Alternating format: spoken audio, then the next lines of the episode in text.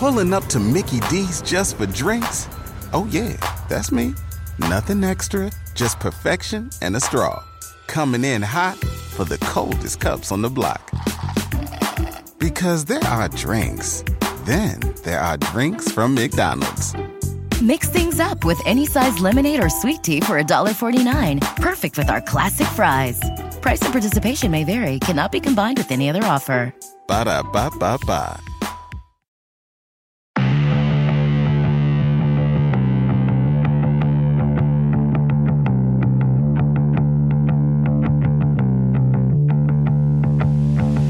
And welcome to episode number 106 of the LSR podcast. My name is Matt Brown, joined each and every week by the brightest minds in all of the gaming industry with me. I have Dustin Gouker, I have Adam Candee. You can follow them on the Twitter machine absolutely free, and you should at Dustin Gouker, at Adam Candee, two E's, no I. If you hate yourself, you can follow me at Matt Brown M2. We will talk about Canada. We will talk about Louisiana. We will talk about what's going on with this Miami Beach mayor. We're going to see what's going on there. The Tennessee, man, still a mess going on in Tennessee. And then, of course, our state updates and roundup. But let's kick things off here. Adam, listen, we don't get through a podcast, it seems like, without talking about something that has to do with DraftKings. And uh, let's go ahead and kick things off here with something to do with DraftKings. The story that we have over at Legal Sports Report by Brad Allen on DraftKings executive compensation from the past year, I think is a really important story for understanding sports betting companies going public and what can be on the backside of these things. Not that it's necessarily nefarious or anything like that. I think it's important to understand when we talk about stock price going up, when we talk about how it relates to revenue, when we talk about EBITDA for these companies, what can be, uh, you know, a- another part of the story, shall we say. So last year, uh, we find out that the top five DraftKings executives made more than $500 million in compensation. Now, of course, it's a number that sounds huge just off its face, but of course, you have to put it into context. And so when you do put this into context, you see that the next highest group uh, that was evaluated in this report that Brad Allen is writing about says that it's about $400 million uh, in terms of average CEO compensation, specific to talking about Jason Robins. Average in the peer group that uh, was used was about 8.3 million. Uh, Jason Robins was north of 200 million. So the question, of course, becomes how does this happen? Uh, what, what led to this? Now, what happened is that DraftKings, prior to going public, had set up a long term incentive plan that could trigger on a number of different fronts. One was revenue, one was stock price, and one was EBITDA. Now, I thought what was interesting in this story is that only one of those had to hit in order for the compensation to pay out. Well, there are lots of ways to make a stock price uh, go up, and you know when you're spending at the level that DraftKings has been spending, you certainly can make it look like things are going your direction, even when uh, we see that you know it was a mixed bag. I mean, DraftKings obviously did acquire quite a bit of market share. Uh, they do have a number of things going positively in their direction, but the revenue losses for the company last year were substantial, and so uh, the compensation paid out to the executives, I thought, was just an interesting aspect of how we look at how these companies manage themselves, how we look at revenue versus stock performance. And uh, if you haven't read it yet, I highly suggest checking out Brad's work over at Legal Sports Report on this story. First, EBITDA, I know that's the way that you say it. I feel like it should be Abita because it sounds a little bit more sexy. Like, like, You- like, no, uh, you you- know, like, like Abisa, like Abita. No, like, you, know, want, like, you uh, want it yeah. to sound like a beer from Louisiana, so you want it to be a Uh, beta. no, You're being a homer. I mean, I just, I just want it to sound a little more. I, EBITDA, just, when you say it, it just doesn't sound as. But we're talking about something sexy here. EBITDA, like, it should, should be a beta. let me you know, let, like, me try another way. EBIT. Where, did you vacation in Abita this EBIT, past week? Yes, I went. duh. I, went- I went on vacation to Abita this past week. You know, Yeah, Like, I mean, I'm, I'm- I'm glad you have your vaccine passport so you can go to Abita. uh, Dustin, with a story uh, uh, like this, I mean, as Adam said, it doesn't necessarily point to anything going on here that this is, that doesn't happen with any other company or something like that. It's more basically just kind of peeling back the the layers of the onion here as to showing a little bit how the the sausage is made for these guys making a bunch of money. Absolutely. And one thing I can tell you, I mean, the the criticism uh, for at least from at least one analyst, I think, was that the the, the targets were misset. uh, I mean, good luck setting forecasts for anything going on in the U.S. right now. Like, you know, back when these were set in 2019, could you really know exactly one what right. what states were going to be open? Two, like draft was DraftKings absolutely going to be number one or number two in all these states? I don't know if you could say that back then. So, I mean, you know, it's real easy in retrospect to say, man, this was really easy. DraftKings targets they set for themselves, but that's not necessarily the case either. I don't think. Uh, and yeah, I mean, yeah, I mean, you're gonna you, uh, you, get the you get the jokes about lower lower the vig, lower the rake for DFS, but mm-hmm. you know, you know these, these guys have been doing this for a long time. I'm not going to say they deserve it. They probably it is a it is a lot of money that the the founders got yeah. out of all of this, but you know they've been uh, you know they've been doing this for a long time. They built they built a, a what is now a market leading platform. You know, so yeah, you you from the ground the amounts, yeah, but yeah, they kind of but they kind of they, they kind of deserve some of this. I think, right? Mm-hmm. Maybe not the 240 million or 200 million numbers, but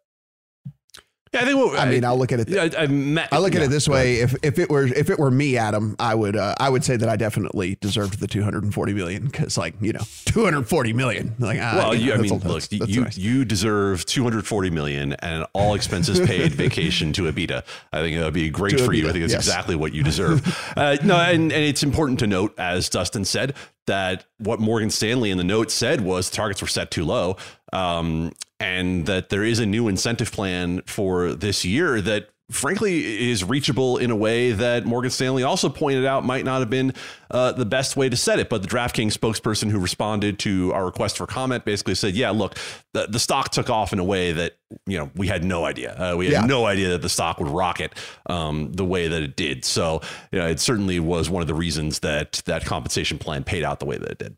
Yeah, I, I think like what Dustin made is a pretty good point. That I mean, even I, I mean, listen, I don't think any of us thought the stock would have done what it did because if that was the case, we would have unloaded all of our money into the stock because we would be super rich right now if that were the case. I, I you know, people just, I think, got super super excited about the whole sports betting thing, and then uh, you know we've seen this with with basically all of these gaming stocks here recently. Pretty uh pretty interesting. Dustin, we got to put this on the list of uh, of t-shirts. By the way, we're going on vacation to Abita, so we're, we're, like of the t-shirts that we're getting made. You know that are definitely getting made because that's what we do here. We talk about t-shirts that we're going to make that we never make for the podcast, but uh, put that one on the list. Hey, I, I gotta say, I made a play Pennsylvania and play NJ T-shirt that exists in the real world. So really, th- those exist. Uh, okay, I don't, I don't think well, you can buy those, but uh, don't, don't, know about you, Adam. I don't have one. No, we're, uh, we're all still waiting on that Lions hat that Tums has too. So, oh man, yeah, we need we need that stuff someday. Um, but e- Ibita's not sexy though, man. I don't know where you're getting this. Not, it's not sexy, but it's, it's key to you to think so. I'm just saying. Uh, guys, as always, uh, you know, please subscribe, rate, and review over on Apple, Spotify, Stitcher, Google, any place that you can find podcasts. We're we're in there, and uh, all of those help us climb up the charts, helps more people find this podcast. So we do appreciate all those as well. Dustin, we've talked uh, probably, I guess, about the last four podcasts here about what's going on in Canada. It seems as if we continue to kind of progress here. Are we still progressing? We are progressing. We saw the end of last week uh, the bill that would get rid of the ban on single game sports betting in Canada. We saw that move out of committee and to the full Senate. Correct me if I'm wrong, Adam. I believe that's up for debate is uh, today in in uh, the Canadian Parliament. Uh, the Canadian Senate to, uh, f- to, to consider what's going on there. So uh, for a while we were stuck with the, it was nothing happening on the Canadian sports betting front. People were getting a little antsy, I think, um, and you know even like even this bill sponsors like CoinFlip, this gets done in the, this year, and now we're we're moving forward. Doesn't mean it's done deal. The, the vagaries of of the Canadian Parliament, who knows what happens there, but um, you know people are you know we we got some testimony. Ontario, British Columbia are working on sports betting fr- frameworks already without this bill being passed. So they're going to be at least a couple of, uh, of the provinces. Uh, again, just like the United States, we're seeing we're going to see provinces legalize and regulate this. This is not all of a sudden Canada's uh, is open game, but you're mm-hmm. seeing progress. We're going to see today if there's what what the debate and what happens with the bill. I think, and then we'll uh, could be moving toward uh, online sports betting either later this year or early this or early next in some provinces around Canada if all this uh, goes to goes to form. And Adam, we've said this a couple different times on, on the pod, but I mean, you know, Canada, although in size and population uh, don't really match up there, the uh, the population about the about that of California, we do expect it to be you know, pretty significant and pretty pretty major player when it comes to, to sports betting. Just from anecdotal kind of stuff that we've gotten from people who've done some research up there, that it's uh, you know, they like their sports, they like their home teams, they they like to gamble. Sure, and we have some history when it comes to sports betting in Canada because uh, they, like some of the U.S. states prior to the fall of PASPA, have a sports betting product that has been there. You can bet on parlays, uh, so they're used to the idea if I have to bet multiple games. They just haven't had single game sports betting available to them legally. And so, yeah, uh, actually, as Dustin said, uh, correct me if I'm wrong, I was going to check our Slack chat to make sure that there wasn't any news coming out of uh, that hearing today because we're recording uh, right before that's all to start. So, yeah, we're tracking what's going on in Canada. Uh, they have till the end of the month uh, to beat the end of the session to get something done. And the good thing that you can say is that despite the fact that it's not done yet, this does continue to get on calendars, get discussed, and get advanced. It could be just something that we're waiting till the last second for an answer on. And I'll point if you if you consider Canada to be a state, it would be the largest state that is legalized sports betting. Mm-hmm. I don't you, you can Google things like "Is Canada a state?" or "Why is Canada not a state?" which I, have learned too, which is exciting. Yes, yes, that just that pops up in the Google machine as well. Uh, Adam, uh, about half the clicks on these articles that have been popping up over at LSR are probably coming from my handful of friends uh, down there in Baton Rouge and Shreveport what is going on in Louisiana because that is the that is the hot topic amongst my text group. I'm getting text messages every single day. My we have a little uh, group thing going on that that it, every me, every other message right now is, "Hey, bro, is this getting done? I thought you said we were going to have this by the fall. You lied to me about DFS. Are you lying to me about sports betting?" I didn't lie to you, but guys, by the way, it just you know lawmakers didn't didn't really prioritize that. But what's going on here in Louisiana?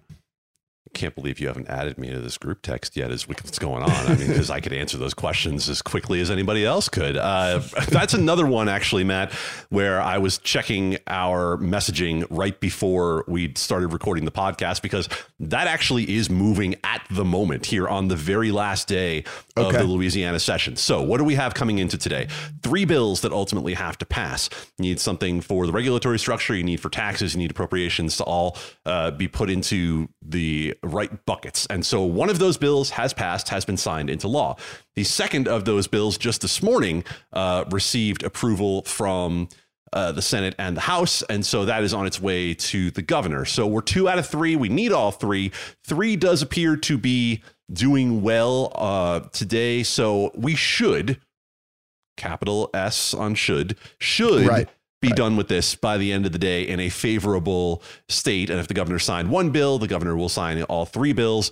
That would mean that your friends in Louisiana, I would say safely by the Super Bowl, uh, would have legal wagering available. It could be earlier uh, during the football season, mm-hmm. but considering it's June 10th and we still have to promulgate a regulatory structure and rules and licensing, et cetera, et cetera, I wouldn't be counting on the beginning of football season. And, and, Dustin, one of the reasons I think that this is fairly significant too is because I think the first iteration, whenever we were going through all this process with Louisiana, there wasn't going to be mobile registration, there wasn't going to be mobile sign up, and that that changed along the way. And what that really does for the state in general is hey, look, not only are you going to get Louisiana, but since Mississippi only has Mississippi Mobile, which, you know, we, we, know nobody's even doing. So basically, it's retail only in Mississippi. And then you also have Texas, which is right next door as well.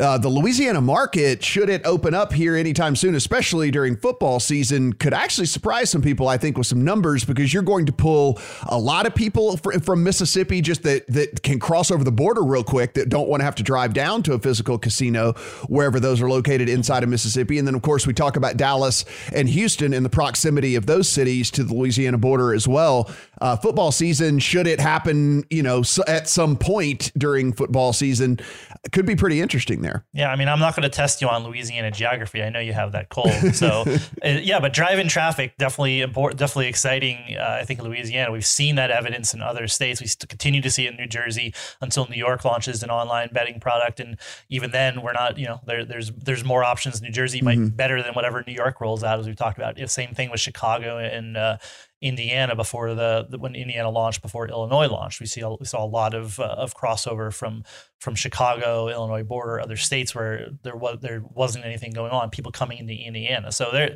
this is you know Louisiana almost perfectly situated. You, would- you would say from that standpoint, you know, Yeah. uh, there's there's just the the borders are good for them. They already get a lot of people coming to those casinos, even right. So Yeah. uh, you know the the the the, the temptation to to yeah be able to sign up an app, drive across the border, place a few bets, go back home, uh, probably fairly substantial, I'd say, in Louisiana.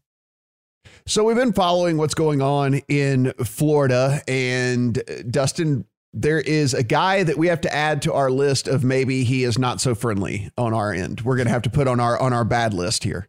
I don't know if it's on the bad list, but I mean, he has some of the concerns of a lot of us do. This is the Yeah. the, the mayor of Miami Beach, Dan Gelber, uh, sent a letter requesting the Department of Interior, the Department of Interior, to reject the Seminole Compact that allows for all sorts of things, but sports betting proximately for us, right? Um, he's worried about the expansion of casino ga- gambling at, at a hotel and Trump Doral property.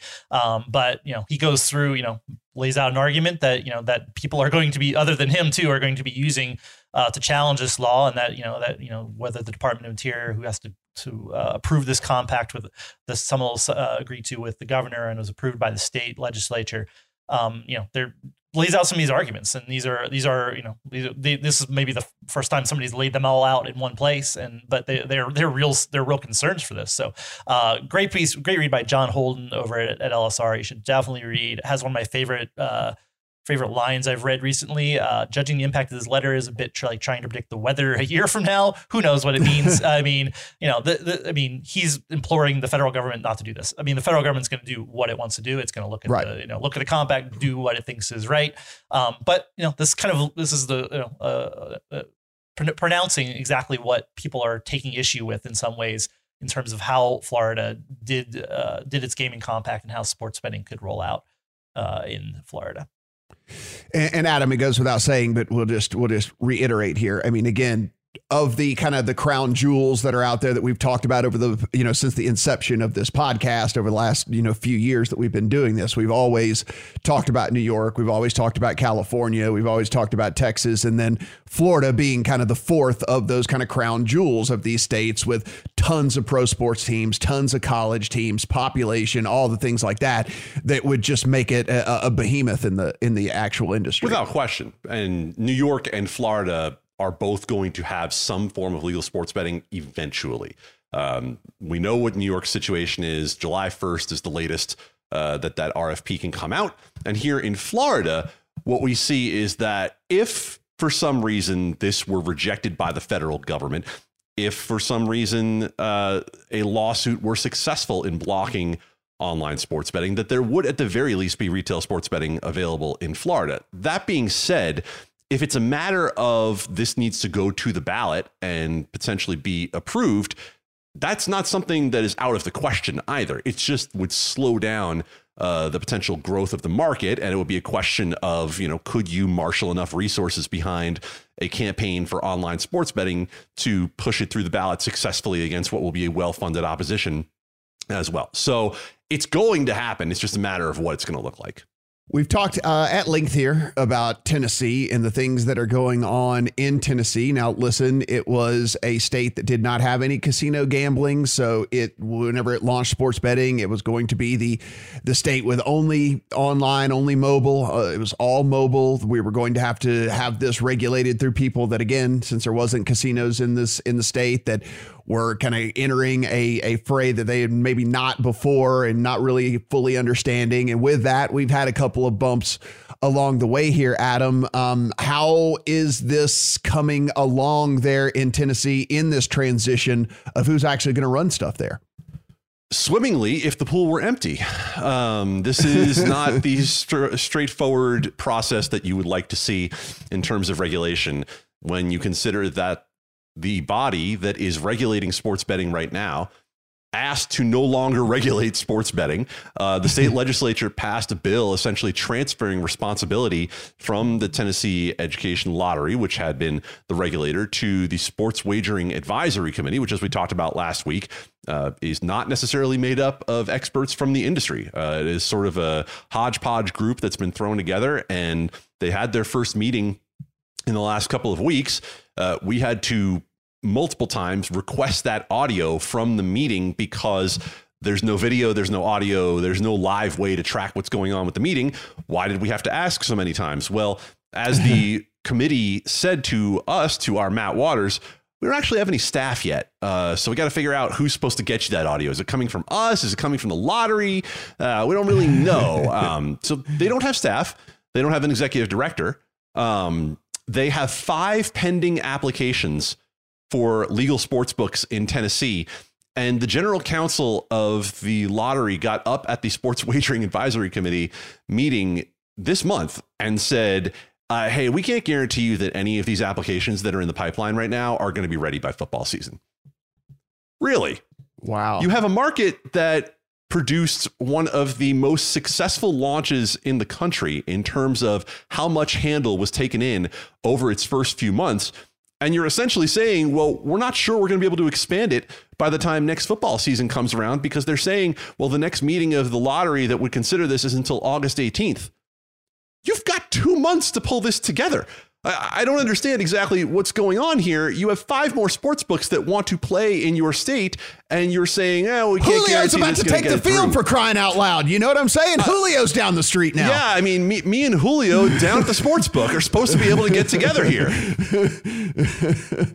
oh man, yeah. I mean, I, I say that like kind of jokingly, but seriously, I mean, we we saw Tennessee was one of the very most homer markets that there was, and so with these sports books that want to come play in the sandbox, Dustin, it's like they're probably like, hey, look, we'd like to take some of these futures here on the Titans and some of these other teams because, like, uh, you know, these these people like to bet the home team, so we'd really like to get that money flowing in here.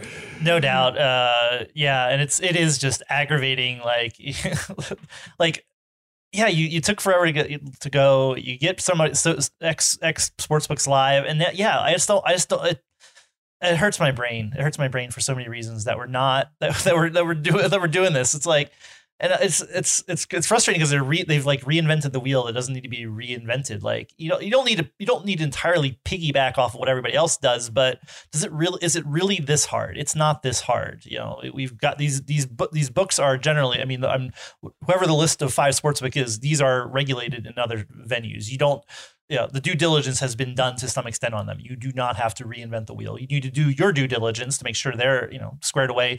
Uh, you know, obviously we know with with one with the one sports book that's only in Tennessee that wasn't the place, but these, these guys are in every, these sports books are in almost every state, um, or, or multiple states at least. They're not you know they're not trying to get away with anything. So please, yeah, let's let's yeah. get these sports books live by by NFL season, please, please, God.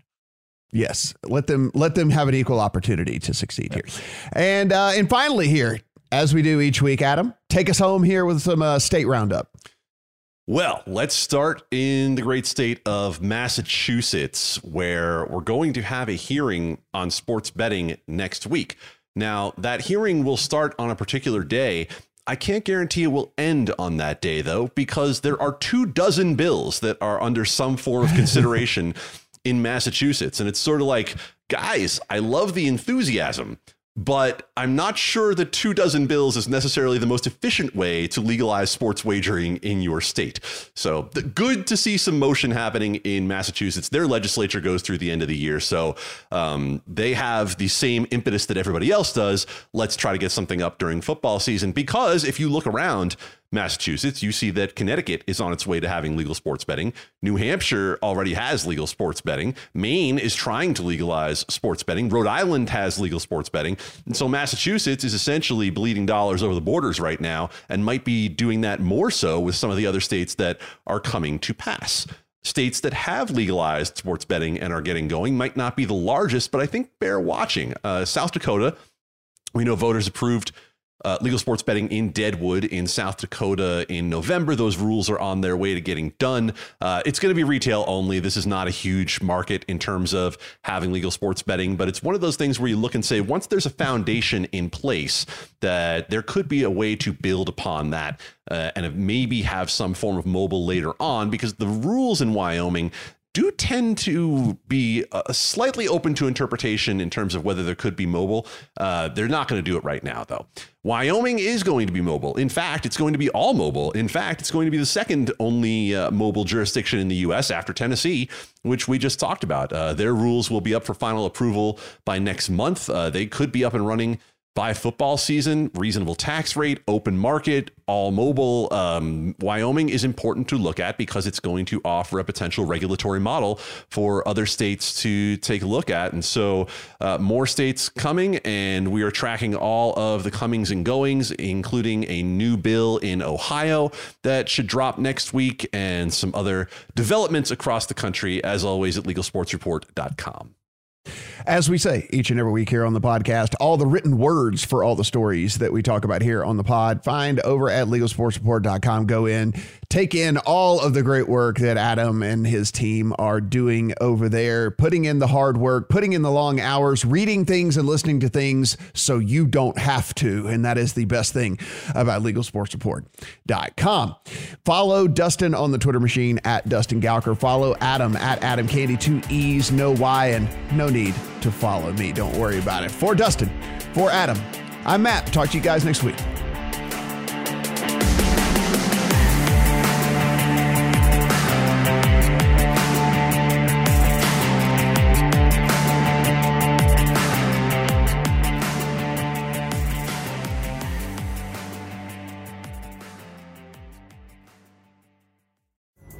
Pulling up to Mickey D's just for drinks? Oh, yeah, that's me. Nothing extra, just perfection and a straw. Coming in hot for the coldest cups on the block. Because there are drinks, then there are drinks from McDonald's. Mix things up with any size lemonade or sweet tea for $1.49. Perfect with our classic fries. Price and participation may vary, cannot be combined with any other offer. Ba da ba ba ba.